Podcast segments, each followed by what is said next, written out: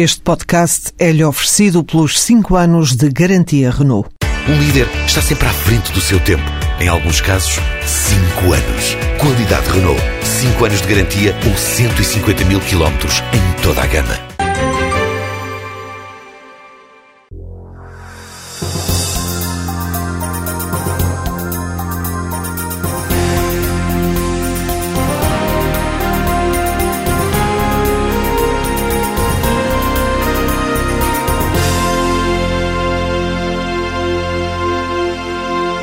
Tem quarenta e dois anos, três filhos, uma licenciatura em Engenharia, é docente universitário e especialista em Ambiente e Energia, um homem preocupado com as alterações climáticas.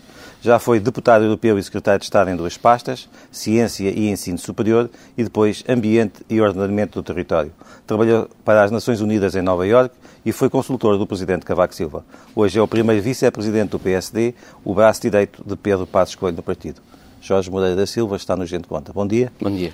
Bom dia. O, o Governo, depois da última remodelação que resultou da saída de Miguel Relvas, ficou melhor? Bom, eu sobre a, a composição do Governo costumo ser muito previsível, digo praticamente o mesmo.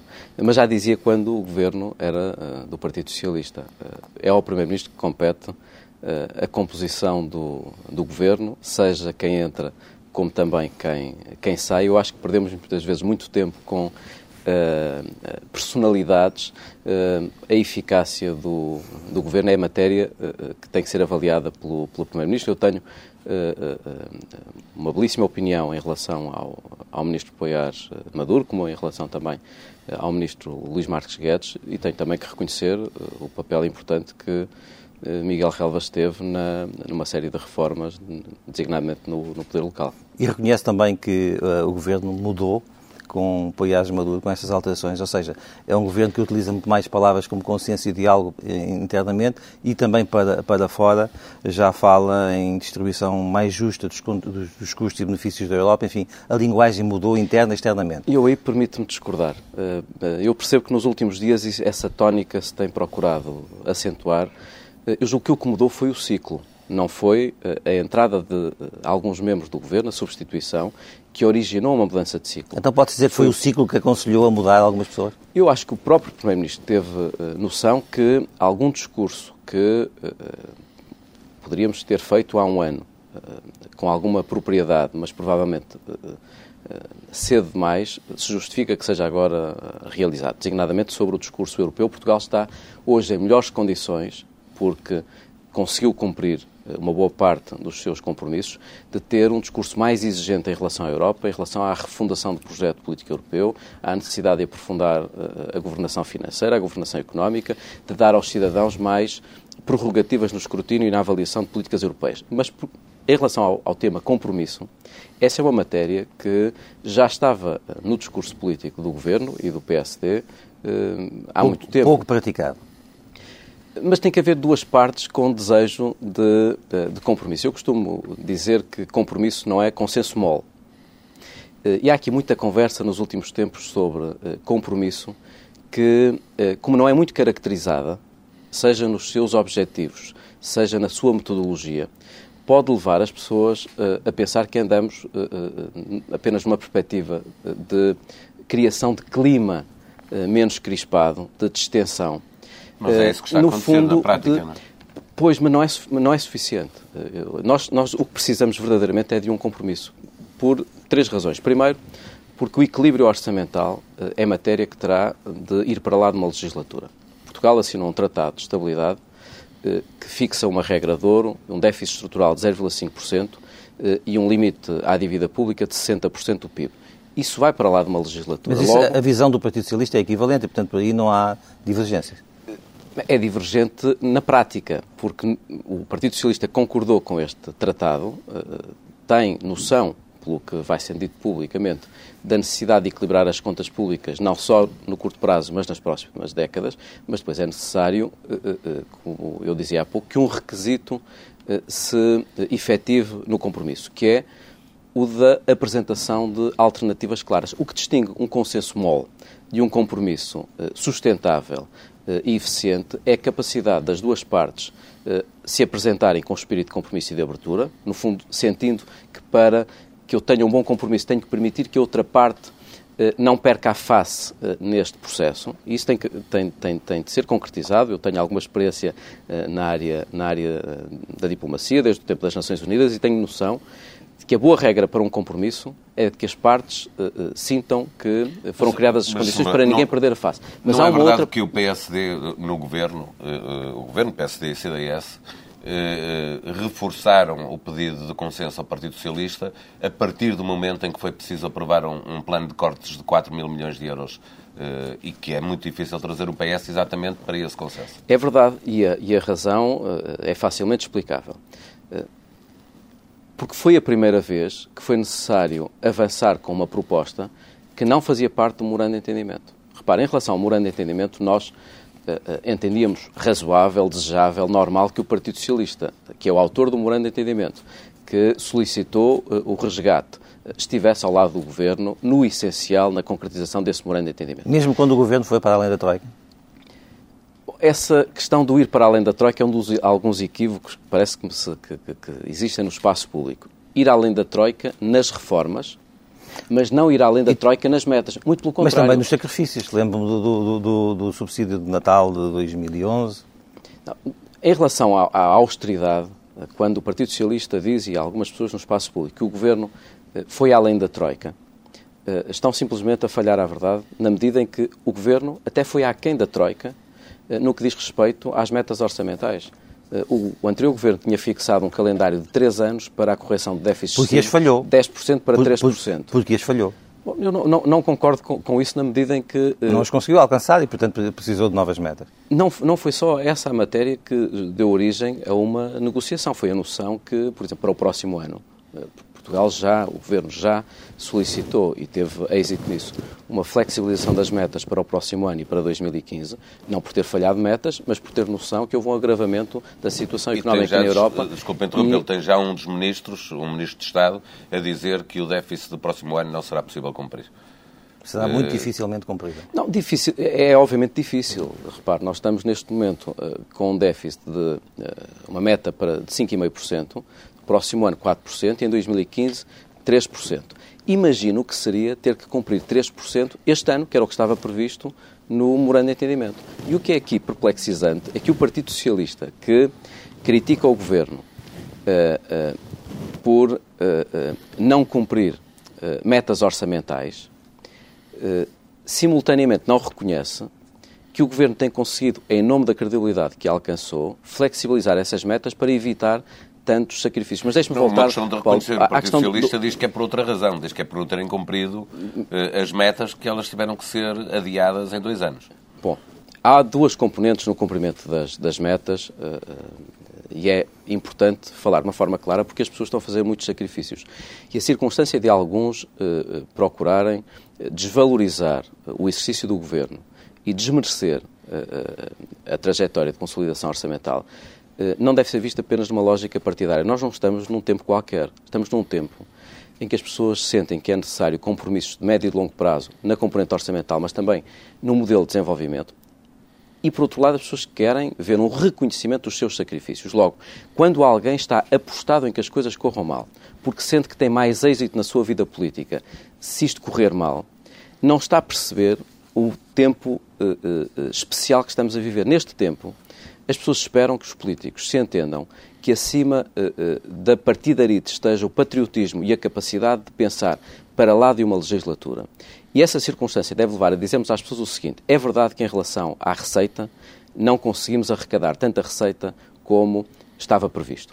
Mas era habitualmente onde os governos acertavam. Era uh, na angariação de impostos.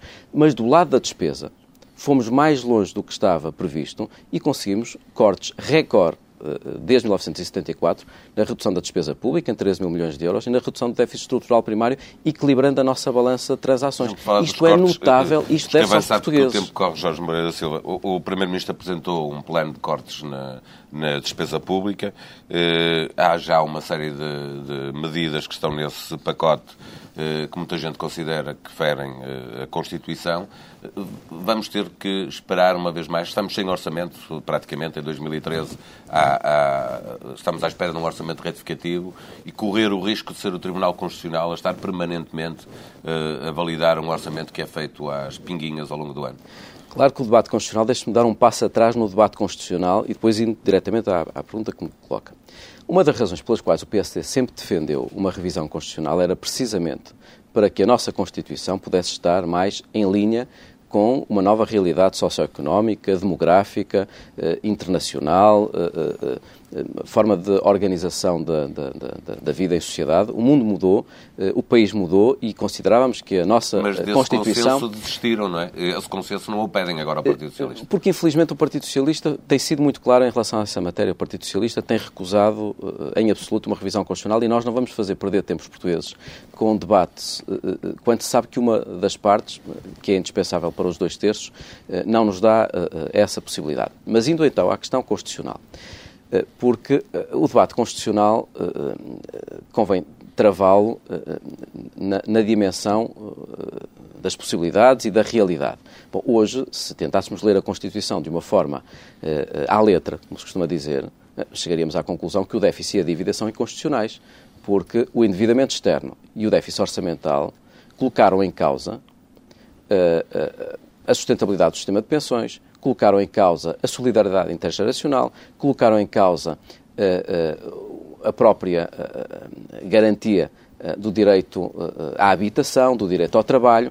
Logo, nós temos que ler a Constituição à luz da realidade e tentar interpretá-la, não, não, sendo poder, não sendo possível revê-la como gostaríamos, interpretá-la no atual quadro. E é por isso que uh, e é isso o que governo... esperam dos juízes do Tribunal Constitucional. E é isso que esperamos dos juízes do Tribunal Constitucional. Capacidade eu... de perceber o momento e, e na interpretação que fazem da Constituição terem isso em conta?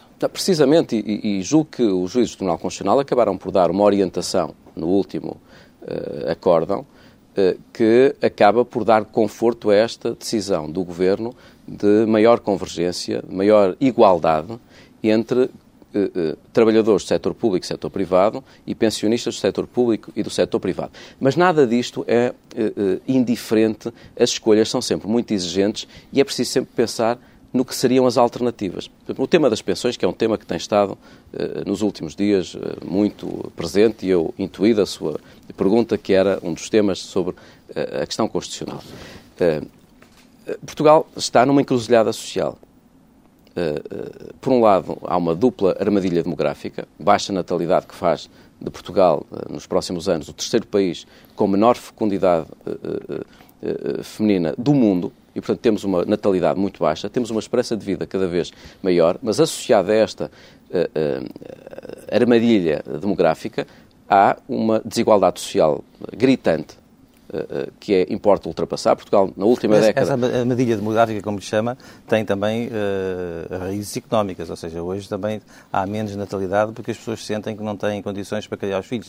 Isso remete-nos para a questão económica, para a tal... Reconheço... para a arrecadação da receita e para as divergências com o Partido Socialista. Como é que analisa essa situação? Reconheço, reconheço que, a, que a, a, a questão económica é essencial para a decisão de uma família De, de, alargar, de alargar o número de, de, de filhos e, portanto, reconheço aí esse, esse ponto. Mas, no fundo, o que estava a tentar dizer é que há uma questão demográfica, há uma questão uh, social. Uh, Portugal é, o, é um dos países com maiores desigualdades sociais da Europa e há a questão do desemprego. Logo, a decisão que tomamos sobre pensões tem de ser vista também à luz da necessidade de proteger os desempregados, proteger os desempregados e de socorrer os mais necessitados. Isso, nós não podemos, por vontade, tanto tentar proteger direitos adquiridos, supostamente, já direi porque é que é supostamente, nas pensões, não ter noção que temos que também socorrer aqueles que hoje são mais necessitados e que são desempregados também. Mas a propósito das pensões, o, o, o Paulo Portas já deixou muito claro que é uma fronteira que não vai ultrapassar, que tem a ver com a taxa de sustentabilidade e, portanto, eh, pelo que se percebeu da intervenção do líder do C D S, ou cai a taxa ou cai o governo, porque o Paulo Portas não estará no governo. Mas, por outro lado, é possível, e ainda ontem ouvimos eh, uma ex-líder do P S D, Manuela Ferreira Leite, dizer que isto é muito mais grave, que é uma taxa, a, redução, a convergência que querem fazer, retirando retroativamente eh, pensão aos, aos reformados da, da função pública, que é também uma taxa.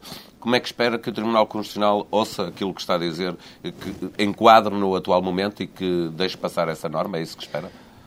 Eu espero, desde logo, que o Governo possa explicar a, a norma em detalhe, porque é no detalhe que se verifica a inconstitucionalidade ou a constitucionalidade de uma norma, e até este momento o Governo não o fez. Segundo, eh, eh, não verifico nenhuma incongruência ou incompatibilidade entre aquilo que disse o Primeiro-Ministro em nome do Governo Uh, e aquilo que afirmou uh, o líder do C D S. Mas eu não estou a falar disso. Uh, uh, não estou a falar da incongruência que possa existir entre os dois discursos. A verdade é que Paulo Portas já disse que não vai deixar passar a taxa de sustentabilidade, e uma coisa diferente é a retroatividade que possa existir na convergência entre a Caixa Geral de Apresentações e a Segurança Social. Quanto à retroatividade, mas vai-me permitir depois, na parte final da pergunta, voltar ao tema mais geral das pensões, porque uh, uh, está a ser criada uma ideia que é errada uh, uh, de um cisma Uh, uh, uh, geracional que uh, uh, não existe, muito pelo contrário. Há uh, vontade de equilibrar a proteção social uh, dos mais idosos, uh, dos desempregados que precisam de proteção e daqueles que são os mais carenciados. Mas ainda há a sua questão da retroatividade ou não dessa taxa. Primeiro, uh, uh, o Primeiro-Ministro foi claro, e o P S D também, uh, na vontade de uh, mitigar essa taxa, uh, desde que existam medidas de redução da despesa que permitam substituir essa, essa taxa. E, portanto, não, existe uma abertura... Mitigar ou deixá-la cair mesmo? Há uma diferença entre as duas coisas. Sim, eu penso que podemos tentar ir até ao limite de a substituir por completo, desde que existam eh, medidas de redução da despesa que a possam substituir. Mas atenção... Quem tem que encontrar essas medidas é uma pergunta, é o C D S, porque é o C D S que está contra a taxa. Não, somos todos, somos todos. Quando digo todos, incluo o P S D, mas eu gostava de incluir também o Partido Socialista. Isto não é um jogo manicaísta entre os que estão dentro e os que estão fora. Nesta altura, os portugueses olham para os políticos todos e esperam que a despesa se reduza para que os impostos se possam reduzir. Logo, essa taxa uh, uh, é uma taxa que, desejavelmente, uh, pode ser mitigada ou substituída desde que existam medidas. Nós estamos uh, empenhados nessa vertente. Mas há uma outra vertente, Paulo Aldaia, que é importante em relação a essa taxa. Essa taxa não é apenas uma taxa para corrigir o déficit. É uma taxa que é importante para a sustentabilidade das pensões dos atuais pensionistas. Portanto, há um problema de sustentabilidade das pensões. Por isso é que essa taxa se chama uma contribuição de sustentabilidade. Logo, mesmo que essa taxa seja substituída por medidas de redução da despesa, para efeitos de déficit, é sempre necessário melhorar o nível de sustentabilidade das pensões. Mas deixe-me só falar aqui de um equívoco, finalmente, sobre esta questão das pensões. Há um equívoco, que, dois equívocos que vão sendo transmitidos à população e que é importante desmontar. Primeiro, que há um ataque generalizado aos pensionistas. Isso é totalmente falso. Quem diz isso é Manuela Ferreira Leite, ex-líder do P S D. Há várias pessoas no espaço público uh, a transmitir essa ideia. Isso é falso. É falso porque no passado uh, uh, mais de noventa por cento dos pensionistas não viram nenhum corte nas suas pensões, nem nos subsídios. Segundo, houve uma atualização das pensões nos últimos dois anos, um aumento das pensões, das pensões mínimas, que envolvem mais de trinta por cento dos pensionistas. Terceiro, o Governo fez questão de dizer, em relação a este pacote, que as pensões eh, mais eh, baixas são protegidas. Logo, não existe um ataque aos pensionistas. Há, aliás, uma fortíssima proteção das pensões mais baixas, mas há, por outro lado, a necessidade de, no momento em que o desemprego afeta novecentos e cinquenta mil portugueses, quarenta e dois por cento dos mais jovens, e Portugal é um dos países com maiores desigualdades sociais da Europa, de, para lá de proteger os pensionistas, proteger, porque o dinheiro não dá para tudo, proteger aqueles que perdem emprego e que devem continuar a ter subsídio de desemprego, aqueles que estão numa situação de forte carência económica e devem ter um programa de emergência social como aquele que o secretário de Estado, Marco António Costa, eh, eh, concretizou eh, logo nos primeiros dias deste governo por orientação do, do Primeiro-Ministro. Isto é, eh, o equilíbrio das pensões deve ser visto numa lógica desempregados e carenciados. Está percebido essa sua... a explicação. Deixe-me fazer-lhe uma outra, uh, colocar outra questão que tem a ver. Porquê é que o Governo demorou tanto tempo a vir de encontro às suas promessas eleitorais, ou seja, à redução da despesa do Estado, e ainda agora o faça sem ter uh, um consenso sobre aquilo que deve ser o Estado no futuro e esteja com medidas que eu consideraria, mais, embora necessárias, mais ou menos avulsas? Eu gostaria, naturalmente, que de, tivesse sido possível uma redução da despesa de forma estrutural desde o momento zero deste Governo, e a redução da despesa estrutural passa pela redefinição das funções do Estado, e eu gostava de lhe chegar a esse ponto, porque esta reforma do Estado não deve ser vista apenas numa lógica de cortes e de poupanças. O que está aqui em causa é melhorar uh, uh, uh, uh, o grau de equidade e de qualidade do próprio Estado. Mas uh, porquê é que o Governo não começou por aqui? Uh, Como tinha prometido? Uh, eu penso que não começou por aqui, atendendo à situação de uh, emergência, à necessidade de fazer, desde o momento zero, cortes naquilo que era mais fácil. Dois, ano, é que, dois anos? E onde é que foi mais fácil? Uh, eu vou a esse ponto até porque tenho que reconhecer também, eu não, não, o P S D tem, uh, naturalmente, uh, autonomia em relação ao Governo, apoio ao Governo, mas tem, uh, uh, naturalmente, também uh, pensamento próprio, e eu não vou fugir à questão que coloca, até na avaliação do que já foi apresentado em relação à reforma do Estado. Mas, no momento zero, era importante, que era um momento de emergência, era importante cortar onde era mais rápido, até para ir tendo garantia, ao contrário da Grécia, três meses após três meses, tínhamos aquelas tranches. E sabe bem que a reforma do Estado, quando é desenhada, não é concretizada no dia seguinte, os cortes não se operam no dia seguinte. E por isso o Governo cortou nos desperdícios, cortou nos consumos intermédios, cortou nas rendas excessivas, avançou para as privatizações, no fundo, travou a fundo, cortou treze mil milhões de euros, recorde desde mil novecentos e setenta e quatro, baixou o déficit estrutural primário. E agora? Mas, tam- mas também, ao mesmo, ao mesmo tempo, aumentou impostos e aumentou fez impostos. Contrair a economia. Exatamente.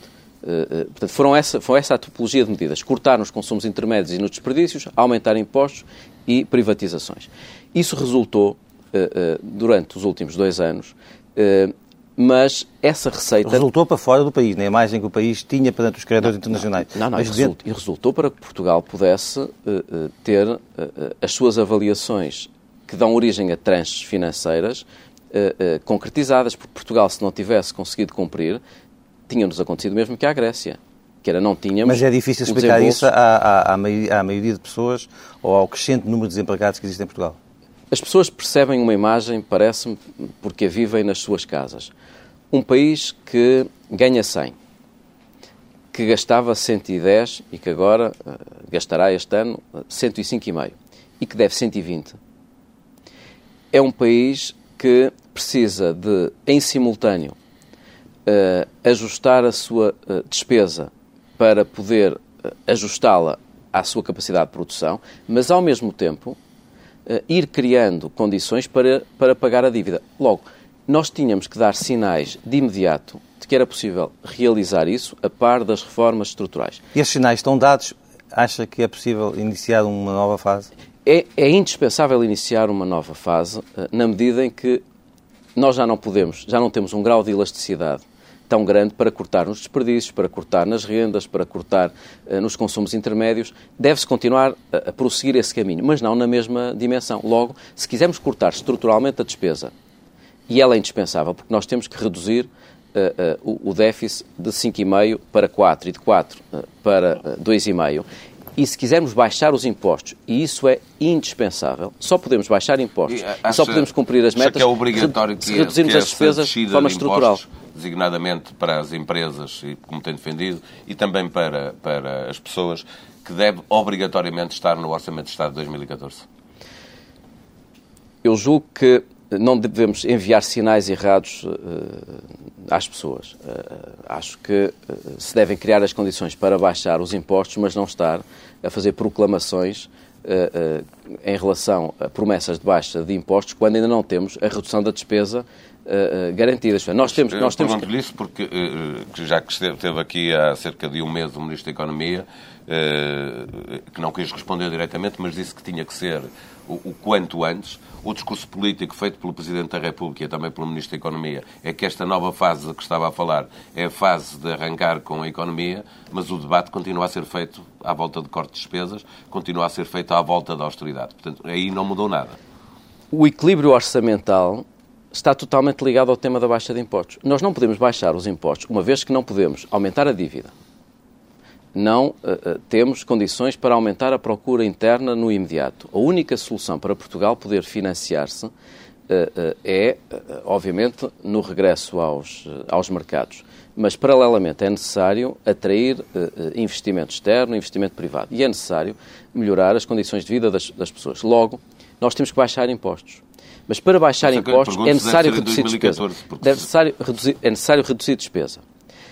Eu tenho certeza que, reduzindo despesa, a partir deste ano e nos anos seguintes, de forma estrutural, estamos a criar as condições para uh, baixarmos os impostos, mas muitas Deixa vezes... Deixa-me fazer-lhe a pergunta de outra forma. Se o Governo conseguir concretizar aquilo que o Primeiro-Ministro anunciou na sexta-feira uh, da semana passada, uh, deve, uh, tem a obrigação de, reduzindo a despesa, como disse que vai fazer, conseguir reduzir também os impostos? Tudo depende da dimensão da redução da despesa, porque, repara, há uma, há uma parte da redução da despesa que é para cumprir as metas orçamentais. Nós temos cinco vírgula cinco por cento de déficit previsto para este ano. Precisamos de reduzir para quatro por cento e, e dois vírgula cinco por cento no ano seguinte. Logo, eh, eh, a baixa de impostos só poderá ser concretizada se na redução da despesa nós formos além eh, eh, da, do caminho que nos leva até à redução... E no plano eh, apresentado pelo Primeiro-Ministro não está isso? Tudo depende. Eu acho que não devemos criar expectativas às pessoas enquanto as medidas não estiverem devidamente uh, aprovadas. E esse é o caminho, mas é importante também que todos participem nesse caminho. O, o, julgo que o Partido Socialista uh, deve também participar neste caminho da redução da despesa de forma estrutural, por uma razão simples, e era aqui que eu queria chegar, e eu sei que querem mudar de tema, mas... Exato, até porque uh, sabe que isso tema, não vai acontecer com o Partido mudar Socialista. Tema, mudar de tema, uh, mas o tema da reforma do Estado. Há muitos anos que se fala da reforma do Estado. Uh, uh, e a reforma do Estado não deve ser vista apenas na perspectiva de cortes ou de redução da despesa. É necessário dizer onde é que o Estado deve estar como prestador direto, onde deve estar como concedente, fiscalizador, como é que podemos encontrar forma de, na área social, o Estado evoluir de um Estado prestador, uh, monopolista, para um Estado que dê mais liberdade de escolha e mais concorrência na saúde e na educação, que faça do utente, do aluno, das famílias, indutores de, de eficiência no sistema, criar condições na área económica para que o Estado, não fazendo campeões nacionais à força, escolhendo empresas, deva, em todo caso, assumir um caráter estratega, estratégico, ser um Estado que escolhe setores, setores onde podemos apostar mais depressa. E este debate é um debate essencial na reforma do Estado. E eu espero que, para lá daquilo que o Governo já apresentou, que possa ainda ser apresentado no âmbito do guião da reforma do Estado e do debate que todos os partidos devem fazer, uma lógica mais conceptual das funções do Estado e não apenas das, dos cortes associados uh, uh, à redução da despesa. Porque nós precisamos de um Estado que é mais equitativo na redistribuição da riqueza, que é mais eficiente na criação de condições para a mobilidade social, para a igualdade de oportunidades na saúde, etcétera, e na educação, mas ao mesmo tempo um Estado que dê mais liberdade aos cidadãos, que valorize mais a criatividade, o fator trabalho, que torne uh, uh, uh, os funcionários públicos, reconheça uh, uh, o papel importante que muitos funcionários públicos têm tido, uh, e essa qualificação do Estado deve fazer parte Jorge também Moreira, neste debate. Vamos ao pano de fundo disto tudo. Uh, Portugal tem, tem como, como uma das metas uh, ser autossuficiente na, na, uh, no financiar da, da sua economia, portanto, da colocação da dívida. Uh, Como é que isso é possível num espaço como a União Europeia, onde nós percebemos que uh, temos uh, essa, essa, essa, digamos, essa dívida, conseguimos colocar juros absolutamente exorbitantes? Como é que isso é possível nesta União Europeia, de quem os cidadãos esperavam convergência e que agora percebem que uh, é profundamente desigual? Bom, eu tenho tido, como sabe, um discurso desde que estou nessas funções no partido, há um ano, muito exigente à, em relação à questão europeia. A Europa uh, tem dado respostas de contingência e de curto prazo que são relevantes para estabilizar a zona euro, mas a Europa não conseguiu ainda dar uma resposta uh, de longo alcance e estrutural. E essa, resumidamente, em duas ou três uh, frases, passa, que resposta seria essa? Uh, bom, passa por ter noção que uh, na área económica uh, uh, há uma incompleta integração, o mercado interno uh, verdadeiramente ainda não está concluído, que é necessário eh, termos eh, a ambição, a mesma ambição eh, que eh, no pós-guerra existiu com o Plano Marshall. Eh, nós temos que ter noção que, assim como Portugal deve fazer aquilo que deve cumprir os seus compromissos, também a Europa deve ter noção que... Eh, a Europa, quando fala esta... da Europa, está a falar da Alemanha? Estou a falar de todos os países europeus que devem ter noção, incluindo a Alemanha, obviamente, que devem, a Alemanha. que devem ter noção que... Eh, Esta não é uma crise uh, que divide uh, resgatados e aqueles que resgatam. Não é uma crise da dívida uh, uh, e do euro apenas. Esta é uma crise do desemprego, é uma crise de confiança, é uma crise como já não vivíamos desde o pós-guerra. Mas Logo... essa, essa, essa visão é uma visão do norte sobre o sul. Como é que se começa a inverter essa, essa visão? A Europa tem de regressar à ideia de solidariedade e de convergência. Uh, o espírito europeu, uh, o Plano Marshall, não se fez apenas para reindustrializar a Europa. Uh, uh, foi concretizado para uh, assegurar a paz duradoura na Europa. Ora, Portugal, como outros países da União Europeia, estão neste momento const- confrontados com a seguinte circunstância. Nessa altura o perigo eram os regimes comunistas. Agora qual é, qual é o perigo? Não, o perigo é o de termos a maior economia do mundo, que é a Europa, mas não termos a melhor economia do mundo. Termos uh, uma Europa que foi construída, que se aprofundou, que se alargou, mas que no momento uh, de uh, crise de confiança, de crise do desemprego, crise de crescimento, que não está à altura das suas responsabilidades e, portanto, Portugal tem que continuar a fazer aquilo que deve. Eu não concordo com aquela ideia de que a culpa toda está na Europa, de modo algum. Mas, ao mesmo tempo, não devemos deixar de dizer à Europa que países como Portugal, que não se podem endividar, estão totalmente dependentes das exportações e da atração de investimento externo. É a única possibilidade que temos, porque não nos podemos endividar mais, é o de atrairmos investimento e de exportarmos. Ora, a Europa, neste momento, está em recessão. Mas precisamente... É óbvio que nós exportamos para outras partes, mas a Europa ou eh, assume uma política eh, ambiciosa no investimento eh, eh, e, no fundo, criando condições para financiar empresas, eh, eh, ter uma políticas eh, ambiciosas na área do emprego, eh, ou não estará à altura das suas responsabilidades. É egoísta os portugueses, os portugueses e os povos do Sul insistirem na questão mutualização da dívida, eurobonds ou outro um instrumento qualquer? Não, eu, eu aliás concordo com essa, com essa ideia, há muito tempo que eu defendo, desde que associado uh, a, a um tesouro europeu, uh, a mutualização da dívida, às eurobonds, uh, uh, o próprio Primeiro-Ministro tem dito isso, é uma possibilidade uh, uh, não imediata, deve ser vista numa perspectiva gradualista e associado a um tesouro europeu. Não é possível mutualizar a dívida se em simultâneo não tivermos um tesouro europeu, e esse é um caminho eh, gradual, mas ao mesmo tempo há e outras opções. Pode mudar quanto tempo, sem comprometer a saúde deste espaço europeu? Não, eu julgo que a Comissão Europeia apontava para uh, uh, o horizonte da próxima Comissão Europeia, do próximo mandato da Comissão Europeia, a concretização de medidas ligadas uh, uh, ao desenho desses, uh, desses instrumentos de mutualização da dívida. Mas há, por exemplo, uma iniciativa mais urgente, e que a Alemanha não tem estado na primeira linha, na defesa dessa iniciativa, mas Portugal tem estado, e que é essencial para Portugal, que é a União Bancária e a supervisão uh, uh, bancária. Repare, as nossas empresas e a nossa banca é penalizada pela circunstância de Portugal estar sob uh, memorando de entendimento. Há um problema de reputação que penaliza a nossa banca porque, porque pertence a um país que está sob uh, uh, memorando de entendimento. Se nós conseguirmos uh, uma supervisão bancária, uma união bancária, estamos, no fundo, a dar à nossa banca, e por essa via às nossas empresas, melhores condições de financiamento, mas aí, de investimento. Aí, aí temos um horizonte já previsto, se arrancará, em princípio, no, no próximo ano. Mas está a demorar muito mais tempo do que previsto. E, infelizmente, há sinais, no contexto europeu, de países que não estão uh, tão empenhados na celeridade dessa iniciativa que é essencial para Portugal, tal como o regresso aos mercados. Jorge Moreira da Silva, nós temos menos de dez minutos, ainda gostávamos de falar do P S D e da Plataforma para o Crescimento Sustentável. Peço-lhe respostas o mais concisas possível. Tem a responsabilidade de coordenar o processo autárquico. Pode dizer-se que as duas grandes pedras que tem no seu caminho são as candidaturas de Lisboa e Porto? Bom, nós não vale a pena estar a fugir à, à questão. Nós, neste momento, deparamos com uh, uma dificuldade que, obviamente, esperamos que venha a ser superada rapidamente. Temos confiança em relação à validade jurídica e política da nossa opção, que é a circunstância de uh, existirem providências cautelares que afetam possíveis, essas, se não essas, não candidaturas. essas candidaturas. Há plano B? Não, nós estamos completamente uh, uh, convictos uh, uh, da, uh, da opção que fizemos, uh, na medida em que sempre entendemos que a lei, e essa não é uma interpretação apenas nossa, é uma interpretação também daqueles que no Partido Socialista estiveram a, a fazer a lei, que essa lei não é, um, não, é um, não, é um castigo, não é um castigo sobre os autarcas, sobre a função, é uma limitação territorial. Argumentos. A pergunta é se uh, vão correr o risco de chegar a, às... às eleições, mesmo elas a começar, porque se prevê que seja nessa altura que haja uma decisão do Tribunal Constitucional, sem terem plano B para essas duas candidaturas? Bom, o Partido, de uma forma consciente, Direção Nacional, Conselheiros e Distritais, entenderam que não deviam unilateralmente ter uma interpretação restritiva da lei e, portanto, impedir essas candidaturas, como o Partido Socialista fez.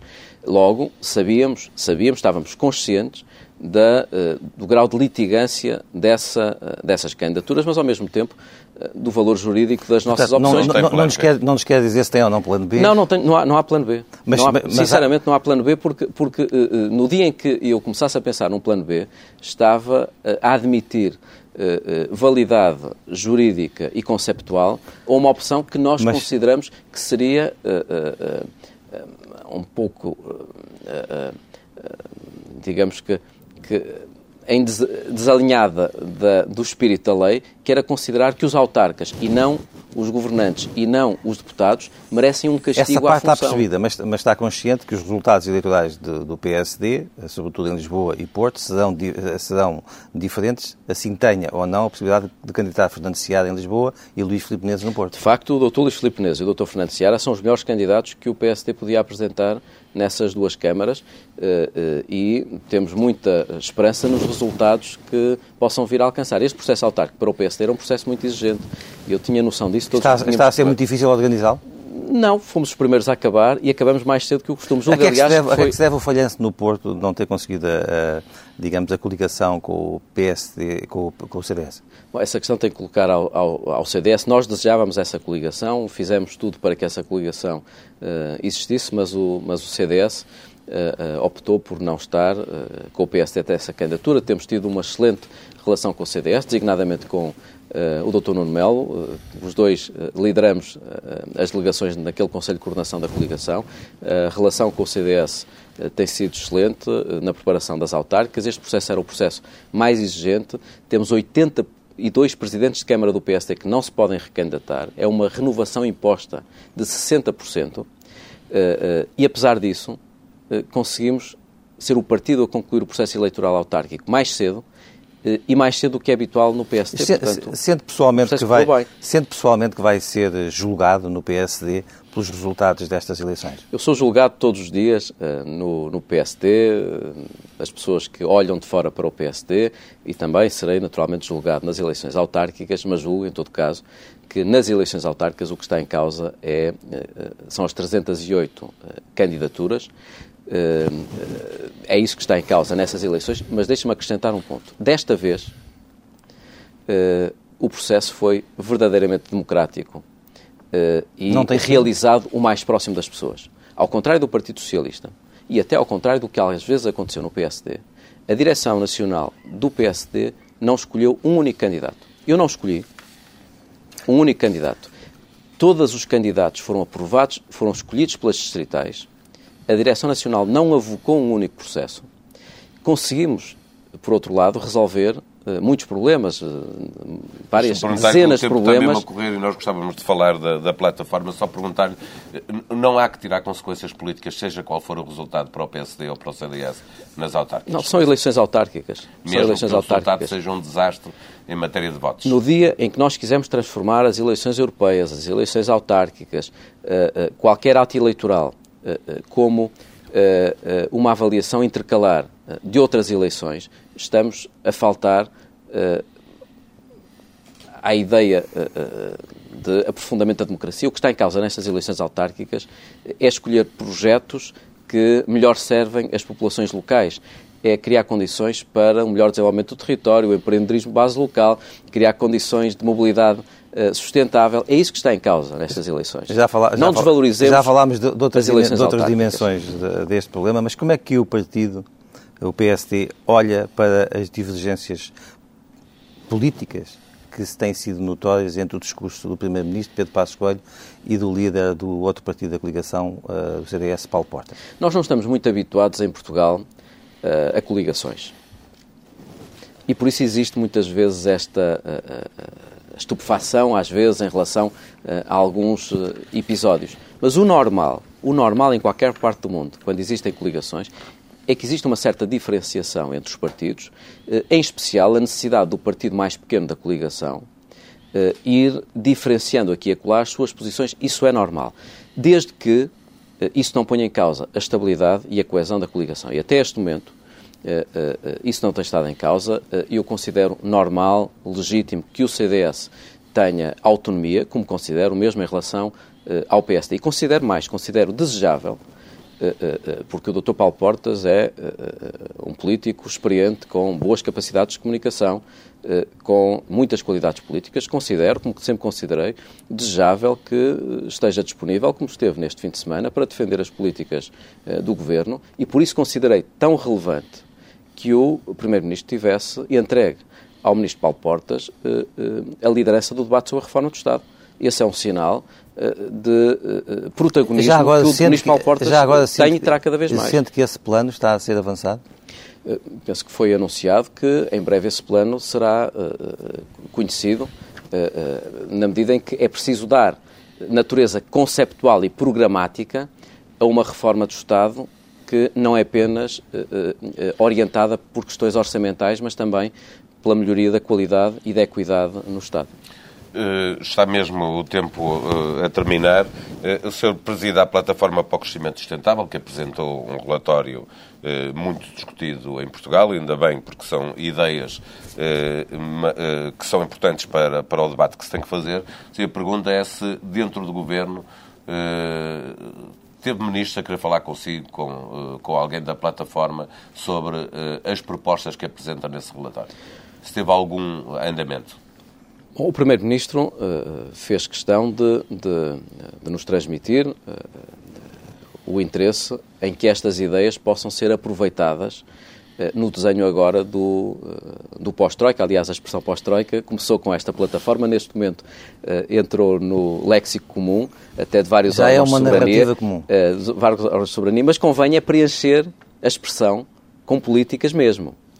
Eu não me satisfaço com a ideia de agora o país todo falar do pós-Troika e não ter verdadeiramente noção ainda uh, da imprescindibilidade do pós-Troika. Eu não acordei agora uh, para uh, uh, a necessidade de pensarmos para lá do Memorando de Entendimento. Quem é que acordou agora? Há dois anos. O Presidente da República que, que fez um discurso centrado no pós-Troika? Não, eu considero desde há dois anos, desde há dois anos que considero, logo no início do Memorando de Entendimento, que o Memorando de Entendimento era limitado. Era condição necessária, mas não suficiente. Era limitado no tempo. Era limitado no âmbito, porque eh, há outros déficits e outras dívidas. Que não a economia que não, e que não as questões apenas económicas e financeiras. Portugal não crescerá enquanto não superar os seus problemas no ordenamento do território, na justiça, eh, na energia, na agricultura, por aí adiante. E por, outro, o tempo está mesmo e, e por outro lado, é necessário, neste pós-Troika, eh, eh, avançar com eh, uma, um conjunto de eh, políticas que eh, equilibrem eh, a dimensão orçamental com a dimensão económica. Isto é, nós vamos ter que continuar a ter equilíbrio orçamental, mas esse equilíbrio orçamental, que durante muito tempo pôde ser realizado com este tipo de medidas nos últimos dois anos, é necessário agora avançar com outras medidas, designadamente na área fiscal. E a questão da fiscalidade não é apenas saber se temos mais impostos ou menos impostos. É, é a própria tipo tipologia de impostos. Eu defendo, como sabe, a redução perguntar. do I R S e do I R C e o aumento de impostos ambientais para fomentar... É que o nosso tempo está mesmo ultrapassado. Perguntar-lhe só se das mais de quinhentas recomendações que fez o grupo de trabalho que presidia, se viu uh, parte delas uh, no memorando para a industrialização que foi apresentado pelo, pelo Ministro da Economia. Reconheço que uma parte uh, daquilo que defendemos está uh, também reconhecido nesse memorando, mas uh, a nossa estratégia para o crescimento sustentável, da Plataforma para o Crescimento Sustentável, uh, traduz uma visão mais abrangente do que esse uh, memorando, na medida em que não nos limitamos às questões de melhoria das condições de financiamento da economia. Nós temos uh, propostas que têm a ver com o aprofundamento da democracia, temos propostas que se relacionam com a refundação da Europa, com uh, a necessidade de um investimento seletivo uh, e reprodutivo, escolhendo setores estratégicos, com a necessidade de uma reforma fiscal que baixe o I R S, o I R C e aumente de impostos ambientais para fomentar a competitividade da economia, a proteção ambiental e a eco-inovação, e por outro lado... E como é que se vai, como é que se vai uh, pôr isso na agenda de um país em que o número de uh, desempregados cresceu e uh, onde, uh, o, o, digamos, a criação de, de emprego líquido só acontece nos salários, uh, nas profissões com salários de, de cerca de trezentos euros? Pois, mas, mas é precisamente isso que está em causa, causa, João Marcelino. É que Portugal, o que precisa não é de um resgate, precisa de um novo modelo de desenvolvimento. E o novo modelo de desenvolvimento pressupõe eh, a ambição de queremos fazer de Portugal um país de atração. A grande resposta que temos que dar para eh, eh, resolvermos o problema que eh, colocou, que não passa por termos mão de obra barata e aposta na degradação ambiental. A grande pergunta que temos que fazer é esta. Porquê é que um país que tem tudo para vencer ainda não venceu? Porquê é que um país que tem recursos naturais, que são hoje uma riqueza em qualquer parte do mundo, que tem boas infraestruturas, que tem recursos humanos, que qualificou muito durante os últimos anos, ao longo de vários governos, que tem uma língua, que tem, uma tem resposta, um valor económico. Tem uma resposta a essa pergunta? Tem, tem uma resposta. Qual é? Tenho, tenho alguma ousadia de achar que, que existe uma resposta. Que é de não termos ainda encontrado uh, um modelo de gestão, não termos ainda uh, uh, uh, sido capazes de ter uma visão de médio e de longo prazo que ultrapassa apenas a dimensão de um governo, não termos ainda sido persistentes na concretização das nossas estratégias e muitas vezes estamos sempre a mudar de estratégia e, por outro lado, há também a necessidade de olhar para o empreendedorismo como eh, o combustível mais importante deste nosso novo, novo tempo. Portugal mas, tem que ser capaz... Percebe que isso é uma crítica uh, aos políticos e aos dirigentes dos principais partidos portugueses nos, nos últimos tempos. E por isso me incluo na crítica, mas também me incluo na solução. Eu costumo dizer que uh, aqueles que, aqueles que apoiam devem defender e aqueles que criticam devem propor. Ora, eu eh, não considerei que a circunstância de ser o primeiro vice-presidente do partido não me eh, eh, permita, muito pelo contrário, não recomendo que pense fora da caixa. Eu considero, sinceramente, que há momentos como este em que os partidos são essenciais, são imprescindíveis, mas que é necessário também, para superar problemas estruturais que estão connosco há muito tempo e que recomendam um novo modelo de desenvolvimento, pensar em novos conceitos, porque não existe uma bala de prata e não vamos crescer apenas recuperando ideias do passado. É necessário encontrar novas rupturas para gerar novos compromissos. E a ideia da Plataforma para o Crescimento Sustentável, que reúne quatrocentas pessoas em que mais de noventa por cento não têm qualquer filiação partidária e são eleitores de vários partidos, a motivação é precisamente essa, o de, para lá do exercício que os partidos fazem, que os órgãos de soberania fazem, conseguirmos ter eh, condições para ter políticas públicas que ultrapassem uma legislatura. A questão é esta. Bom, a demografia é uma tendência que se vai alterar em três anos, ou nos dois anos que faltam até este governo concluir o seu mandato? Não. O combate às alterações climáticas é algo que deve mudar quando muda um governo? Não, é matéria de décadas. A qualificação na educação dos mais jovens, as políticas de ciência, são matérias em que uma decisão de hoje possa ser alterada sistematicamente quando muda um governo? Não. Ora, se nós não tivermos noção da necessidade de políticas ambiciosas nesta área, mas ao mesmo tempo robustas, para que alguém que vê Portugal de fora considere este país tem um modelo de desenvolvimento, tem uma marca, tem uma visão, tem uma liderança, tem uma estratégia que vai para lá dos ciclos políticos e, embora se desentendam em muitas coisas, no essencial estão de acordo.